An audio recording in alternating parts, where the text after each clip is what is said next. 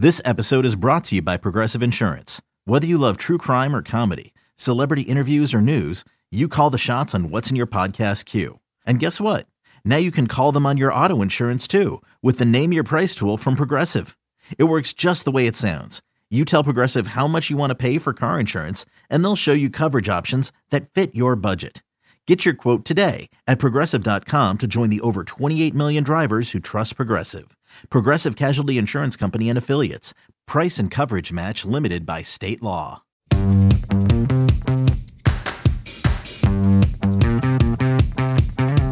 Welcome back to the MLB.com Ballpark Conventions podcast. I'm your host, Mike Petriello, a writer and analyst at MLB.com, joined by Matt Myers, MLB.com national content editor. Today is Wednesday, September 15th. In today's show, we're going to talk about how the Dodgers' eight season long National League West winning streak is probably about to come to an end. We're going to look into how the Cardinals are helping Adam Wainwright and definitely winning the wild card because they're the Cardinals. Check into whether Freddie Freeman would actually leave the Atlanta Braves, dive into 2022's way too early it team, it's the Tigers, and get into a couple of guys you should know before we end with our rants and raves. Matt, I hate to say it, there's still two plus weeks left in the season. The Dodgers are red hot. They are 28 and 8 since August 7th. That's the best record in baseball. And I bring that up because I saw this fact yesterday and it absolutely blew my mind. They're 28 and 8 over the last 36 games. Do you know what winning 28 out of 36 earned them in the National League West, Chase? One and a half games. they were four games out. They went 28 and 8. They're now two and a half games out. The Giants are an obscene team. They are not a fluke. They have had a winning percentage of 600 every single month of the season. August was their best month. September is even better. If anyone is still not buying into them, I recommend you um, look into it a little closer. The Giants are for real. The Dodgers are not going to win the West for the first time since 2012. You're you're calling it. You're, you're yeah. saying it's you're, it's done. It's done. I mean, for months I've been like, well, the Giants are in first. The Giants are in first. Like I participate in our power rankings, and I've always put the Dodgers first because I think they're a better team. I don't really still trust the Giants rotation that much. Uh, but eh, there's a certain point where it's like, okay, well, we're 95% of the way through the season. Uh, they're either going to win or they're not. And at this point, it's like, what, are the Giants going to fall apart? No. Can the Dodgers play any better better than they are right now? not really. So here we are, the last Dodger team to not win the West. This is how long ago this has been. You know what the infield was for that Dodger team in 2012? James Loney played first base. Mark Ellis and Dee Gordon, Dee Strange Gordon now, were the middle infielders. Matt Kemp was still playing center field. Like Chris Capuano was the number three starter on that team. That's that's how long ago it's been. And I guess this is not the season I expected it to end, considering that going into the year, everyone was like, well, the Dodgers are going to win 117 games. It, it says a lot about the Giants, I think, that the Dodgers will win like 102 or whatever, and it's going to be seen as a massive disappointment. yeah, I mean, it's it's it's it's also crazy because we're going to see this manifest itself in the wild card game this year, where I think it's going to be by far the biggest gap we've ever seen between two wild card participants. And this is, I feel like, the first year where this model is going to be kind of put to the test of like the one, like the legitimacy of the one game uh, playoff, essentially. Because you, I think the biggest gap, I think I saw um, AJ Cassavell write this recently. Since the one game wild card came in in 2012, the biggest gap between the two game teams has been, I think, six games and this year it's going to be like 18 games, right? We're going to get like the the Cardinals or the Reds or the Padres get in, and they're going to be 18 games or something in that realm behind. Right? I mean, right now the Padres are 19 or yeah, 17. Behind, they're 17 behind the um behind the Dodgers, and so it's really. I mean, one game in baseball, anything can happen, and so you really like more than ever, the division is like so important, and especially in the NL West, where you see these two teams are, are going to both probably win uh, 100 games. My question for you, since you're giving up on the Dodgers, at what point, if you're the Dodgers, do you focus on lining up? I guess Scherzer for the wild card game. I mean, that's we talked about this last week. That's who I would want to line up. Um, I guess you have the luxury of knowing you also have Buehler. So, at what point do you do you make that your pri- make that a priority? Not until the last weekend of the season. I mean, it's I, I might say I don't think they're going to come back and win. It doesn't mean they should change their approach at all. You know, like you can get down to that last weekend of the season, and if you are you know three games out with three to play, then maybe you change your focus. You know, but there's there's so much value in winning the division and not having to go to that one game wild card. We're going to get to the Cardinals in a little bit. Does anybody on this planet who has ever seen a Cardinals game think they can't come into Dodger Stadium and screw everything up in one game? Of course they can. That is like the entire reason the St. Louis Cardinals exist is to do things like that. But I was thinking about the wild card game because I saw some complaints about it yesterday. And I'm of two minds on this. Like I've never liked a one game series for anything in baseball. You know, I've three games should be a minimum. Um, I've liked the, um, the the KBO, the Korean Baseball Organization idea that's been floating around, where you know the higher seed only it doesn't have to win as many games as the lower seed does. I think that's cool, but I don't I don't mind the fact that the Dodgers will be the second best team in baseball and end up having to play the wild card game. Like they're the second best team in their own division. Like I think people don't like that, and I also think people don't like the fact for the Giants, uh, if they have the best record in baseball, their reward is to then play the Dodgers if the Dodgers win the wild card. It's not ideal. I, none of this bothers me that much. You know, like sometimes you have weird outcomes to seasons. I, I don't love the one game playoff either, but as far as the rest of it goes, I I can't get worked up over it. I mean, it, it's it, if the, the idea. I mean, the idea of the one the one game wild card was to prioritize winning the division. So in that sense, it's it's it's really working this year, right? Like it's a big difference between winning the division and playing in that one when in that uh, that single game playoff. Question for you about the Giants because we also discussed this um, offline, and it's uh, something that I don't think has really permeated the larger baseball discussion. If the Giants end up in the wild card, or if they win the division, who's their number one starter? Who's who are they lining up to start game one or a wild card game. You know, in the first half of the season, it was okay. It's obviously going to be Kevin Gausman, but that's less. I mean, I still think it might be him, but like, should it be him?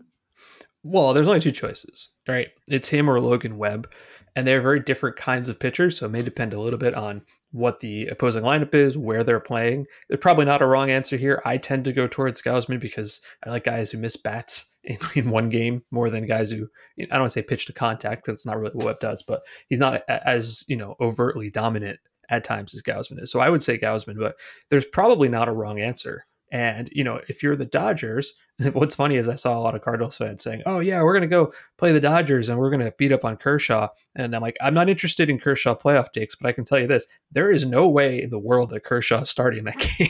like, it's going to be Scherzer unless it's Buehler. And then it's probably maybe even Urias if it's neither one of those two. It, there is no chance that Clayton Kershaw is starting that wild card game. And I don't mean that to diminish him. He's an all time great. He's not Max Scherzer right now. He's not Walker Buehler right now. He hasn't even been healthy until the other day. So there, that is not going to happen. But I've sort of resigned myself to the fact that when we get to the National League wildcard game, it's going to be Adam Wainwright and the Cardinals in Dodger Stadium against Max Scherzer, which I'm not mad about. That's going to be a pretty fun matchup. We will take a quick break and we will be back with our three batter minimum.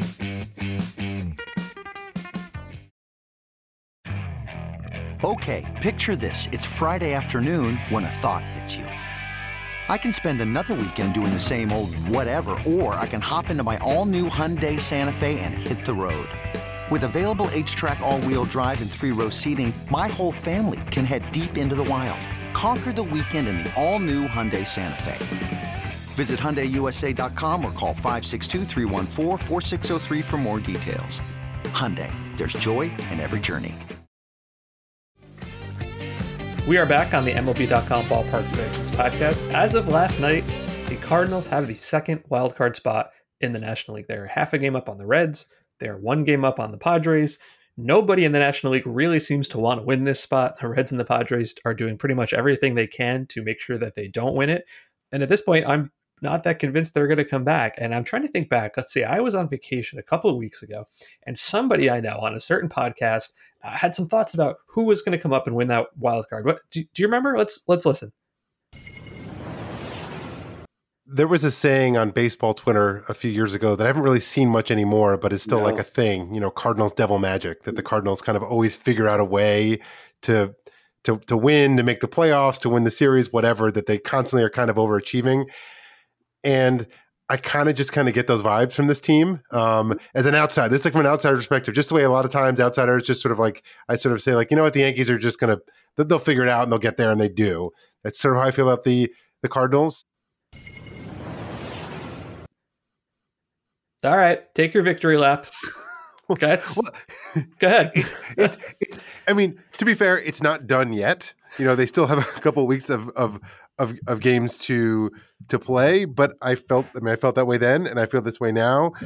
It's I, I've gotten back and forth on this over the years as a baseball fan as and as an analyst, but like as I get older, I sort of like do like I think there's to me there's this there is something to be said for this like Cardinals devil magic, especially when you have Molina and Wainwright on the team. I think there's something to be said of players being on that team and it's intangible, but there are certain teams and certain players where like if you're around them, you're like, you know what, we believe like we we are confident we're going to win. That like, it gives like it's not the only reason they're going to win. Like this is a a small factor in my mind. I'm not saying this is the factor that they're going to win, but when you line up like two separate teams and it's getting down to the wire and there's like there is a belief and a confidence of the players you have on the field with you or in the clubhouse like Yadi Molina that that confidence that comes with being like hey you know I've been here before we're going to do this I think it matters and you look on the flip side the team that I was so that was driving the bandwagon for early in the year the Reds, who keep losing games to the Pirates and the Cubs, they had the easiest schedule. They had this total cakewalk. The wild card should have been theirs, and they keep losing games to terrible teams. And it's hard not to look at that year after year and not think that like there is some value to that. I think it's self fulfilling in a sort of sense. Like it's yes. not it's not a real thing, but since we've been talking about this for years and years and years, people now act like it is. And you know, I I think there is something to that. And the Cardinals I mean, they're a flawed team in a lot of ways, right? Like uh, their offense has not been super impressive until lately. Like the outfielders have been pretty good. Tyler O'Neill looks fantastic, by the way, which we probably haven't talked enough about. I'd like to. Think... I, had, I had him as one of my guys we should be talking about more, like about a month ago. So you know, I'll take more, another Cardinals victory okay. lap there. Uh, well, you know what, Bader was definitely one of mine like three years ago. I'm pretty sure there's articles on our site for me about Harrison Bader in like 2018. I'd like to think that Nolan Arenado hitting 31 homers with a 500 slugging in St. Louis will kill the Coors Field narrative forever. It won't. Trevor Story is going to be out there this year. I feel like we're going to be talking about that again. But the one thing that stands out to me the most about the Cardinals is their defense. It's really good. And it's not like it wasn't good before because as as valuable as adding Arenado is, because he's obviously an elite third baseman, I felt like the effect of adding him was a little bit muted because they cut free Kolten Wong who is maybe the best defensive second baseman in baseball. But those three outfielders are like Bader is fantastic. He's the best defensive center fielder nobody talks about. Like I was asked recently, like, hey, who's your top five defensive center fielders? You know, when everybody's healthy, and easily one and two in whichever order you like for me, Buxton and Kiermaier. Like no question about it. And the more I thought about it, the more I thought Harrison Bader might be number three on that list. Like he's really, really good. O'Neill is very good. Carlson is is not that level, um, but he's pretty good. And then you look at the uh, you look at the numbers, and they're really funny, especially when you go back to Adam Wainwright's amazing season. So if you look at the Statcast numbers, outs above average, the Cardinals are plus 40, 40 outs above average. That is the best in baseball. The last place Red Sox are minus 39. So there's your range. And I know, you know, not everybody totally buys into defensive metrics all the time, but I think anyone that says Cardinals good, Red Sox bad passes the smell test pretty well. And what's interesting about outs above average is you can flip it around and look at it from the pitcher's point of view, not necessarily what he did with the glove, but what happened with the fielders behind him, like who was helping him or hurting him. You know, I think we went through this a couple years ago when there was like this huge Phillies discrepancy where where um I forget what exactly what it was, but it was like Nola was getting killed and Pivetta was getting helped or vice versa. Anyway, Adam Wainwright behind him this year has had 22 outs above average. The next best guy, Yusei Kikuchi, 11. And in fact, I went back and I looked each year back to 2016. 22 outs above average behind Wainwright this year is the most that any pitcher has been helped by any defense since we have these numbers. Uh, third place on that list, by the way, Dakota Hudson two years ago with the Cardinals, plus 18. So I think that says two things. One is obvious the Cardinals defense is very, very good, best in baseball. Not really much of a question about it.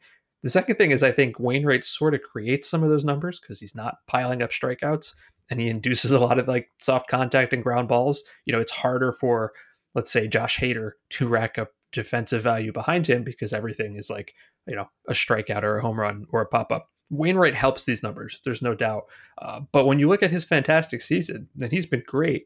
I don't know that it looks like this for most other if he's on most other teams. I think that makes that makes perfect sense, and I mean that's the thing about part of what's um, been so notable about Wainwright's season is that he's he's been really efficient. Like his pitch counts have been low. I think he threw a Maddux a couple weeks ago. Like he's and and I think that's one of those things that maybe goes goes together where he he he has confidence in his defense so he doesn't feel like he has to nibble at all. Not that he's ever been someone who like you know you know had serious command issues but i think that those things kind of kind of dovetail nicely where you know he's a veteran pitcher is like i've got this amazing defense behind me. I don't have to worry about balls in play because they're going to catch anything like within reason. So um it's it's been one of the cooler stories of the season the way you know wainwright the the crafty righty um having one of at least by in terms of results ERA runs prevented one of the best seasons of his career. And this is a guy who's you know finished you know in the top 3 in Cy Young I don't think he ever won it but he's finished top 3 twice I believe. You know I was thinking about the idea of um, like what is the Cardinals devil magic? And some of it is just getting good seasons out of guys who like should not be having good seasons. And I was thinking about this when it came to uh, Luis Garcia. No, not that one. No, not that one. No, no, the other one. There's so many Luis Garcias. There's the the infielder for Washington. There's the very good rookie for Houston. This Luis Garcia is a veteran right-handed pitcher who pitched for Philly and the Angels and Texas. And last year, you know, eight innings for Texas, nine runs allowed. It's kind of a nondescript guy. He's got a 213 ERA for the Cardinals this year. TJ McFarland, who'd kicked around for years with like Baltimore and Arizona, he has a 195 ERA. I don't necessarily think either of those guys are that good, but I do think this goes back to the uh, you know the def- the uh, Yadi, I guess, but also the defense. And um, there's been increasing discussion. It feels like people are just noticing this, even though the numbers have kind of said this for years. That Busch Stadium is a horrendous hitters park. like it's an absolutely brutal hitters park. We didn't talk about that enough, I don't think, when I remember everybody was trying to investigate. Hey, what happened to Marcell Ozuna? You know, he was great in Miami, and then he was great in Arizona before he got hurt and suspended and everything. And he wasn't that good in St. Louis. Was you know was he injured? And you know that ballpark is they're probably going to make changes to it because it's so hard to hit in. And I guess that kind of goes a little bit more towards like this is the perfect spot for someone like Adam Wainwright. I'm convinced they're getting to the wild card game. They're going to start Wainwright against Scherzer, and it's going to be super fun just like having those two names there. Like I'm I, I'm out on the Reds, I'm out on the Padres, I'm out on literally everybody in the National League East. Like somebody will win the division, obviously. Cardinals and Dodgers. Will you watch that game? For sure, and it'll be. And if they the Cardinals do manage to win that game with Wainwright pitching, and then they have to go to the the, the division series against presumably the the Braves in that scenario, would be comical. Then they'd like who would they sent who would they send no, out wait. to start? Wait, wait, wait. When they get the Giants? Oh, they would get the Giants. Yeah, yeah. sorry, yeah. Then they would go face the Giants in that scenario. Who are they starting in, in game one of the DS? Is it like Jake Woodford? I don't think it's Jon Lester. uh, wait, who's their number two starter right? I guess maybe Flaherty could throw a couple innings. Uh, Kwang Hyun I mean, Kim, perhaps? Uh, yeah, maybe. I don't know. I mean, Flaherty has to come back first, right? So that's actually a fascinating question. How do you fill out a a rotation if you're the Cardinals? Um, I think it may be uh, you can't start J Happ in the national to start. Can you like? I mean, I mean if they had if they had, if they had Miles, Miles Mikolas is back. There you go. Give me there you go. All right.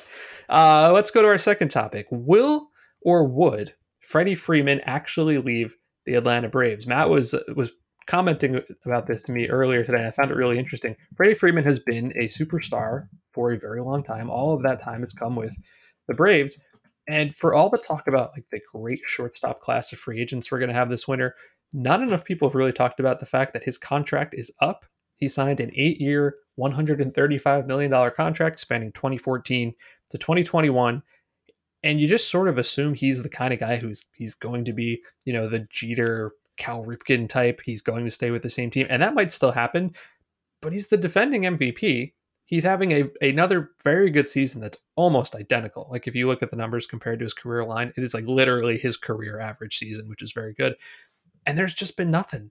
And in two weeks, well, or you know, six weeks when the postseason is over, he's going to be a free agent unless something happens. And it's it's hard to see him leaving to go anywhere. And yet, the longer this goes on, at a certain point, this has to get resolved. Do you think he's going to leave? I don't, but for so long, as you kind of alluded to, people assumed that, of course, Freddie Freeman's going to say. I mean, they gave him that contract extension basically when they started their rebuild, and he basically sort of signed on to basically. I mean, he was part of some really bad Braves teams, you know, in the 2015, 16, 17, you know, range. That that that's that time, and it was like, hey, I'm signing on. I'm signing the extension. I'm going to stick around. I'm going to be part of the rebuild, and he has been He won an MVP, brought them within a game of the World Series, and so everyone kind of assumed he'd resign. Jon Heyman reported recently that there's still a gap, you know, in their discussions. It's been going on, and obviously, once you hit free agency, all all bets are off, right? Like who who knows? And he's still a superstar. Dan Szymborski on Fangraphs did a piece about this, um, and one thing I thought that was interesting is he kind of he pointed out that top level first basemen seldom hit the free agent market. He said you have to go back to 2012 when Pujols, Albert Pujols, and Prince Fielder were free agent free agents to find a first baseman projected as top five in wins above replacement the following season to hit the market. Um, and Freeman would be number is number two. He's already projected as the number two first baseman for 2022 behind Vlad Vlad Jr. Obviously, so like I'm not sure why that is. I guess it's because as a class, teams kind of understand that first basemen are, you know, they often maybe put guys who are uh, they, try and hide hide a bad defender there, or maybe a flawed hitter who's like you know the examples he gives are kind of guys like the the Mark Trumbos and Chris Carter's guys who had 40 home runs but didn't really bring anything else to the table, and you know basically didn't really get anything significant in in free agency. So why I mean, why do you think so few so few first basemen hit the free agent market?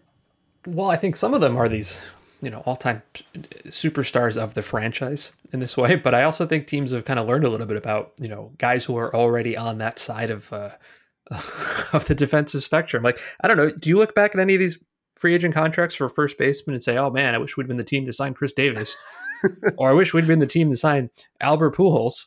You know like first baseman it just it hasn't worked out that well and when you look at the upcoming free agent class, obviously he's the best at first base, no doubt. But there's other names too, right? Brandon Belt, uh, CJ Cron's having a pretty good year.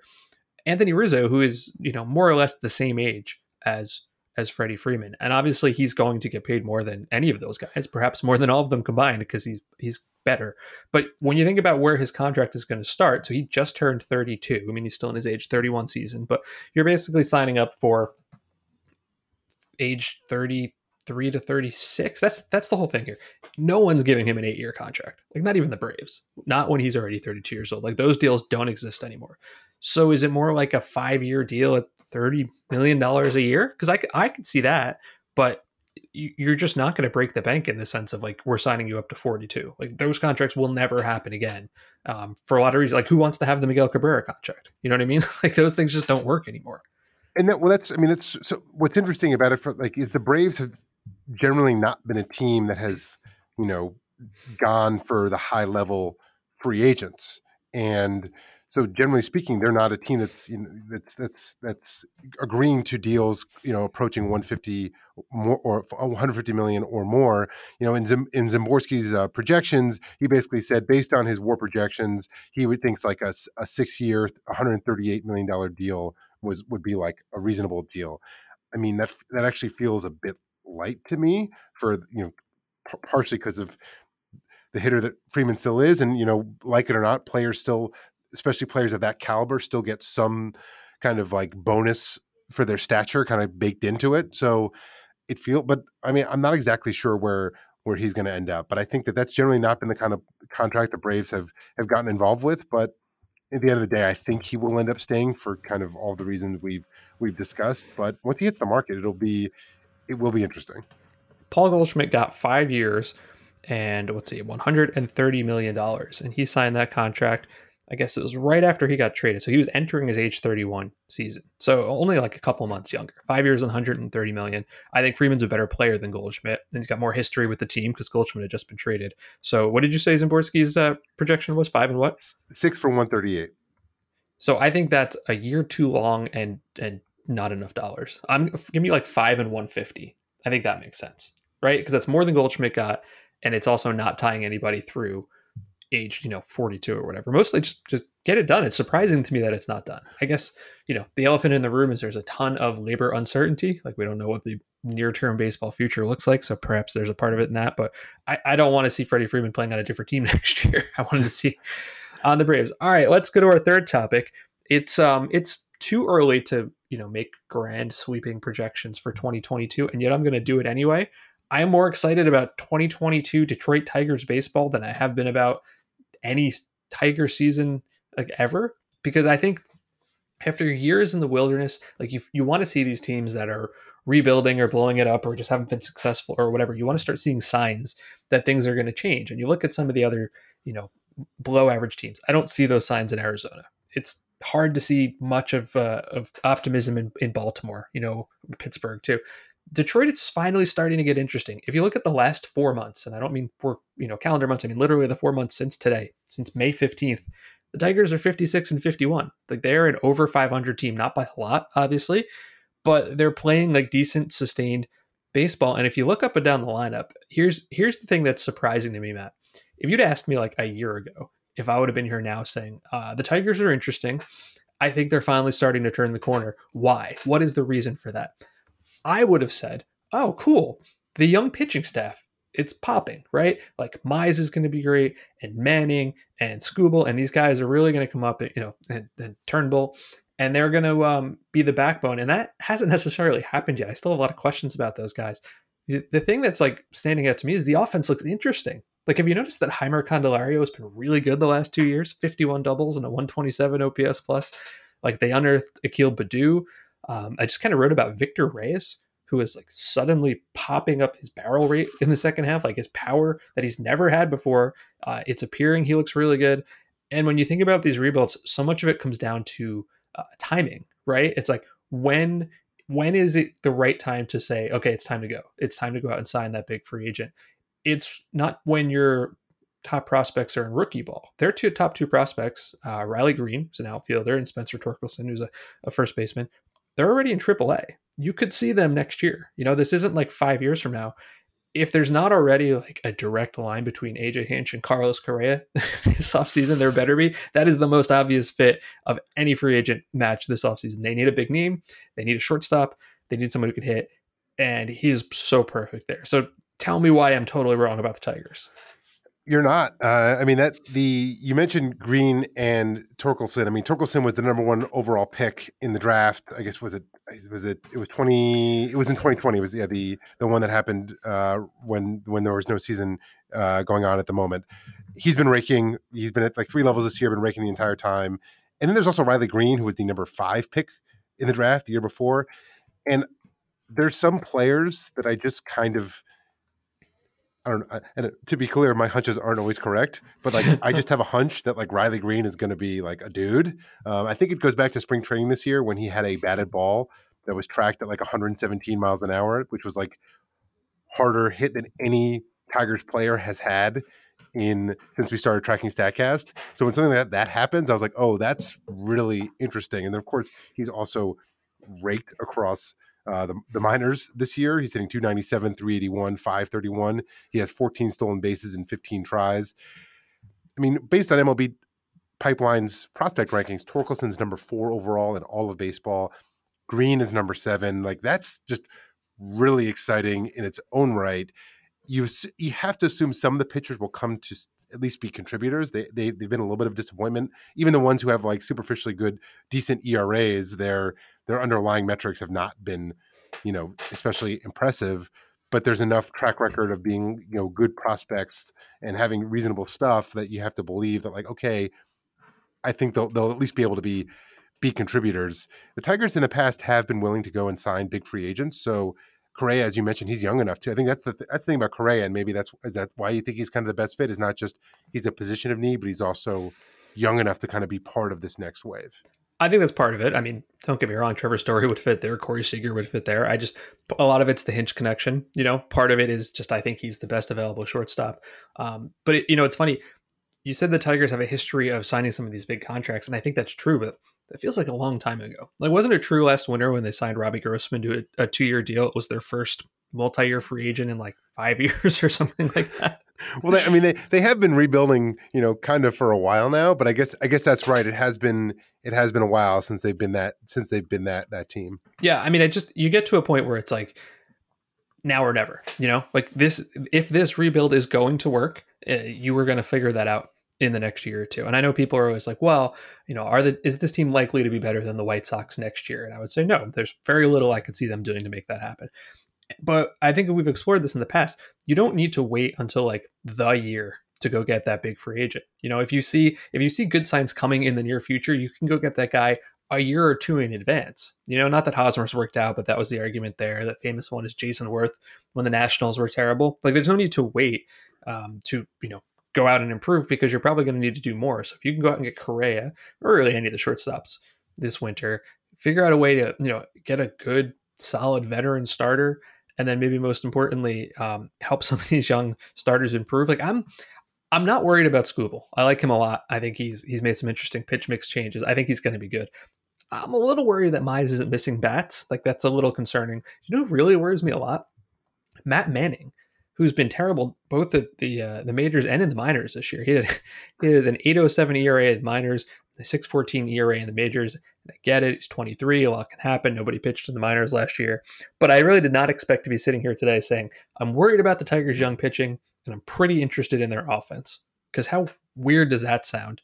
considering you know the way we'd approach them. Uh, mostly, I'm just happy we're talking about the Tigers right now because we're about to get into that point of the baseball year where it's like we're talking about eight teams for the next two months. We will not talk about the Tigers or the Twins or the Marlins or anybody until November. So I kind of want to like get those teams in, right? The Tigers, and you know what else helps with the Tigers too? The White Sox are going to be very good next year. I don't trust the Royals at all. I know people are like, oh, they, they think they're no, I don't see it at all. The Twins are in a big hole now. Cleveland, I still don't think they can hit. The, the Tigers are clearly the second best team in the division going into next year. And they also, I mean, there's always that people kind of say, oh, you know, Miguel Cabrera's contract still has like, you know, you know, goes through 2023. He still has, you know, two more years after this. That's true. But in terms of like long term salary commitments, they have very little. They have like right now they they have 60 million committed for next year and next year and 2023, half of which is Cabrera. But then less than 20 million for 2024 and 2025. So they very much could you could easily see them signing big free agents this offseason, knowing that even if they even if they have Greene and Torkelson on the opening day roster, those guys wouldn't even start like, you know, becoming arbitration eligible until I guess after the 2024 season. So that they, you know, going into 2025. So they have like a lot of, you know, freedom financially to kind of go in a couple of different directions. And uh, they are definitely a team uh, team to watch this offseason. You know, you mentioned Cabrera. Uh, obviously, you'd prefer not to have that contract going forward, but I think it's a little overstated how much his decline has been. He's been a league average hitter this year and last year and the year before. This is not a Chris with a C Davis where it's like, oh my God, this guy is unplayable. He's killing us. Is a league average hitter what you want for that contract at your DH spot? Probably not. But that that's there are worse things. You can get by with a league average Miguel Cabrera. We will take a quick break and we will come back and look at a couple of guys you should know a little bit more about. When you need mealtime inspiration, it's worth shopping Kroger, where you'll find over 30,000 mouthwatering choices that excite your inner foodie. And no matter what tasty choice you make, you'll enjoy our everyday low prices, plus extra ways to save, like digital coupons worth over $600 each week. You can also save up to $1 off per gallon at the pump with fuel points. More savings and more inspiring flavors make shopping Kroger worth it every time. Kroger, fresh for everyone. Fuel restrictions apply.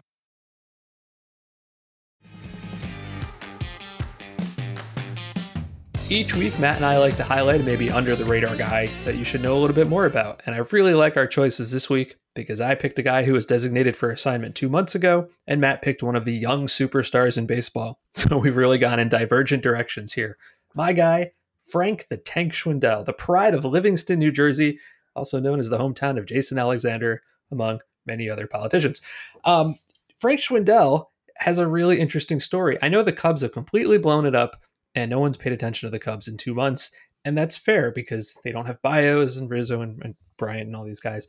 Um, Patrick Wisdom has been crushing bombs, and Frank Schwindel has been crushing bombs right now. He's hitting 361, 409 with a four a 667 slugging percentage, an OPS of 1,075, 11 homers. Most interesting to me, while Patrick Wisdom has a 40% strikeout rate, Frank Schwindel has a 16% strikeout rate. So that's really interesting. Slugging over 600, not striking out that much.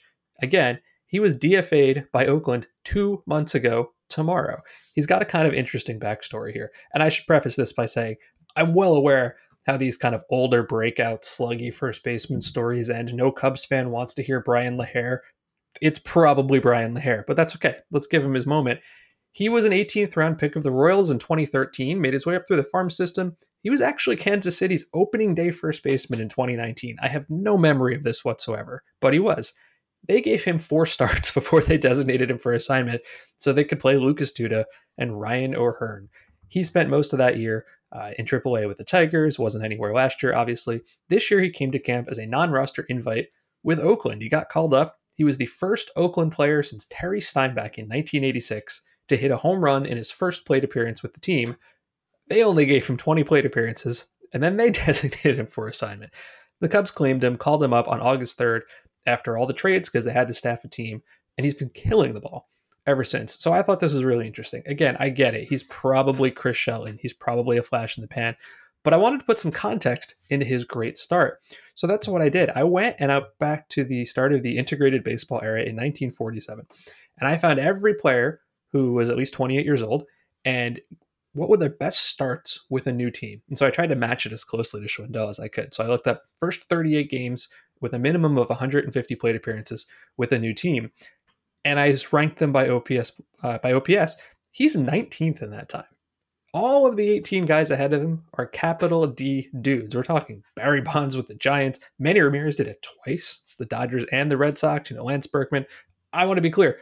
Frank Schwindel is not the next Manny Ramirez. I need to be incredibly clear about that. But it's hard to do what he's doing, even if he's of course overperforming and not have it be a, you know something there. This is a guy who's never gotten an opportunity. He's not the next Cubs starter for the next eight years. Uh, can he be a guy for the next two or three years while they fill things out? Maybe. Who doesn't like a man named Frank the Tank from New Jersey? I certainly do. The final thing I have on him here, and I saw this on Twitter and I found it really interesting. Uh, this is from uh, a Phillies blogger called Schmenkman. I'm sorry if I didn't say that right.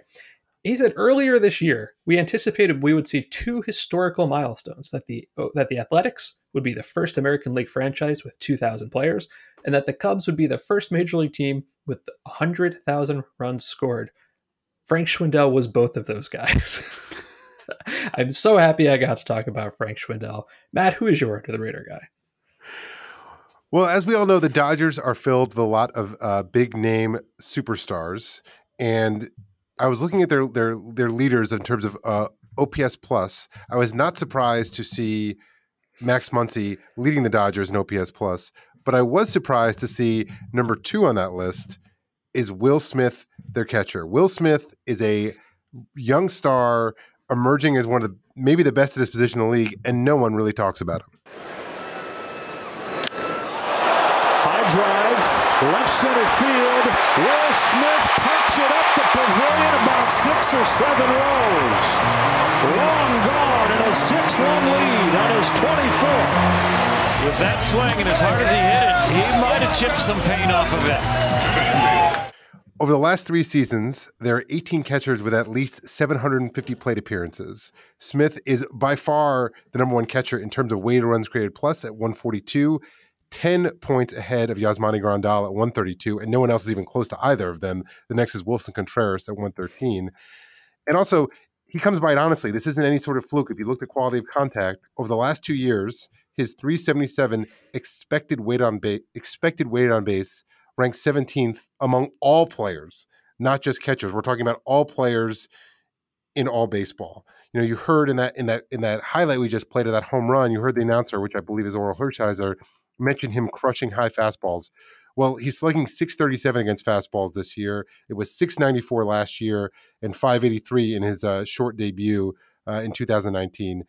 He's also one of my favorite guys to watch hit. He's got this like really big leg kick as like a timing mechanism, and it's you don't see a lot of guys hit like that anymore. I, I, at least I don't feel like feel like I do, but he he he clearly it clearly works for him, and I just think he kind of gets kind of gets lost on a Dodgers team that has all these big names, right? I mean, I mean, mentioned Muncy, then there's also Mookie Betts. They acquired Trea Trea Turner for goodness sakes. They also have Justin Turner. Uh, who else am I forgetting? Corey Seager, Cody Bellinger, who's having a terrible year, but is obviously a big name.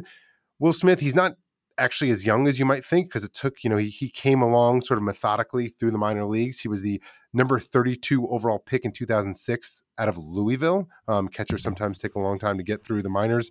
According to Baseball Reference, he has 6.6 WAR in his career, which is more career WAR than the top seven picks from that draft combined. So uh, Will Smith has been uh, a fantastic player player development story for the Dodgers and a player that I feel like has doesn't really get talked about at all, he's a star.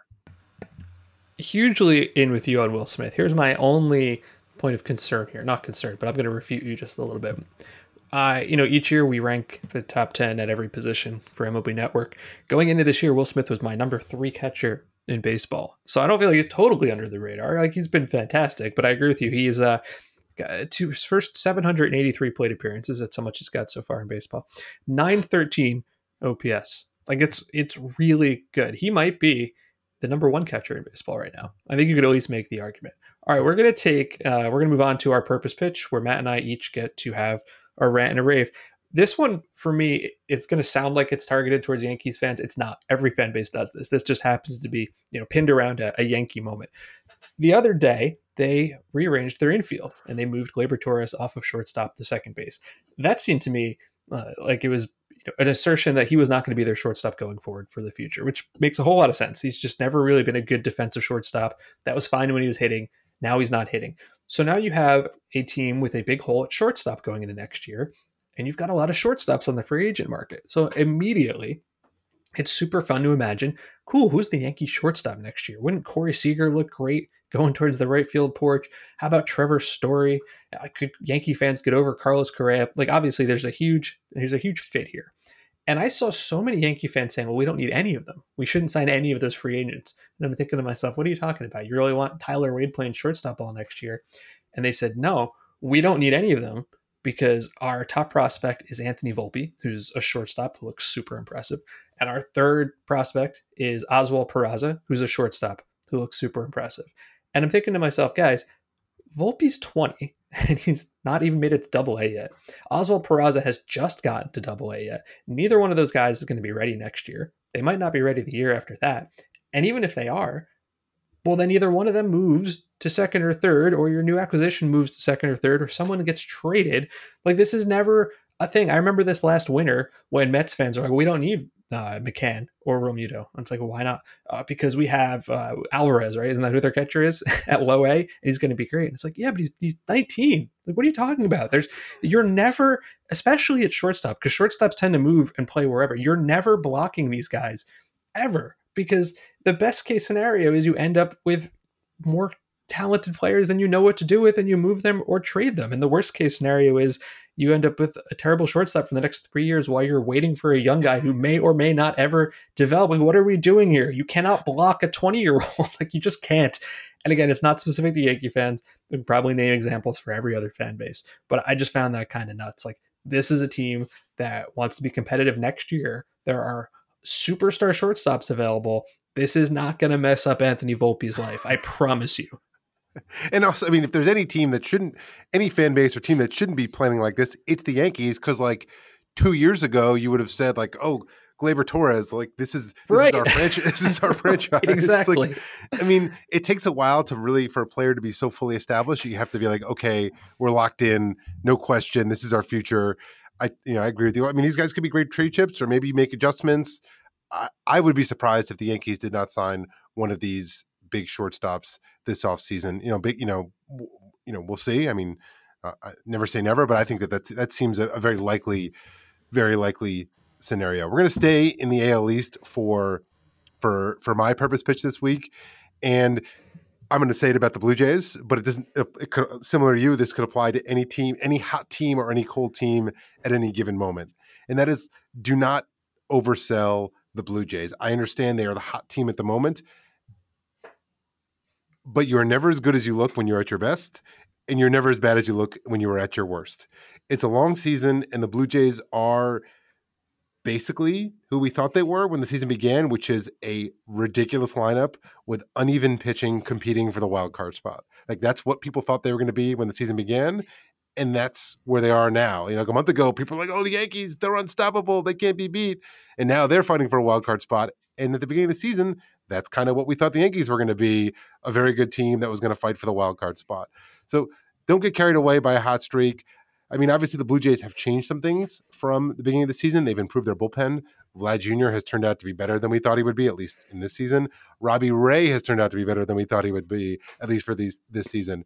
all that said, even if you end up in a wild card game with Robbie Ray pitching, I don't think anyone's like going in being like, oh, this is Max Scherzer, right? Like there's still a little bit of doubt about just how dominant or reliable Robbie Ray is. So let's not get carried away. Teams get hot, teams get cold. It's a long season. That's kind of why we have the long season because some things kind of tend to even out. We kind of figure out where things are after we play 162 games. Completely agree. To- totally agree with you on this. I was joking with uh, some the other day that on like September 24th or whatever, and when the Jays go, you know, three and five over an eight game span, the Toronto Sun will be like, did the Jays peak too soon? Because that's what's going to happen. This reminds me too of the uh, the fear over how playoff odds work because the Jays went from like five percent odds to seventy percent odds over the course of two weeks, and I saw a lot of people being like, well, these odds are useless. Like that, how can that tell me anything? They must be broken. And then thinking to myself, wait a minute if I'd gone back to August 27th or whatever, when the Jays odds were at 5%, and I told you, here's what's going to happen the Jays are going to win 15 out of their next 17. And at the same time, the Yankees are going to lose 12 out of their next 16. How likely do you think that would have been? Nobody on this planet would have said that there was a more than 5% chance of that happening, which is literally the point. Like that shows you how nuts this has all been. I think I'm a little higher on the Blue Jays just because I do think they are for real. Like obviously they're not this good, but the uh, the offense is unbelievable. And it's not even just Vlad. Like Lourdes Gurriel looks like a new man. He is fantastic. And I'm super excited to see the Blue Jays hopefully, potentially, make the playoffs. So Matt, I tip my hat to you. Good take. Good take on that one. That'll do it for this week's podcast. Don't miss an episode by subscribing on Apple Podcasts, Spotify, or wherever you get your podcasts. If you're enjoying the show or have any suggestions, leave us a rating and a review. Thanks for listening to the Ballpark Dimensions podcast. See you next week.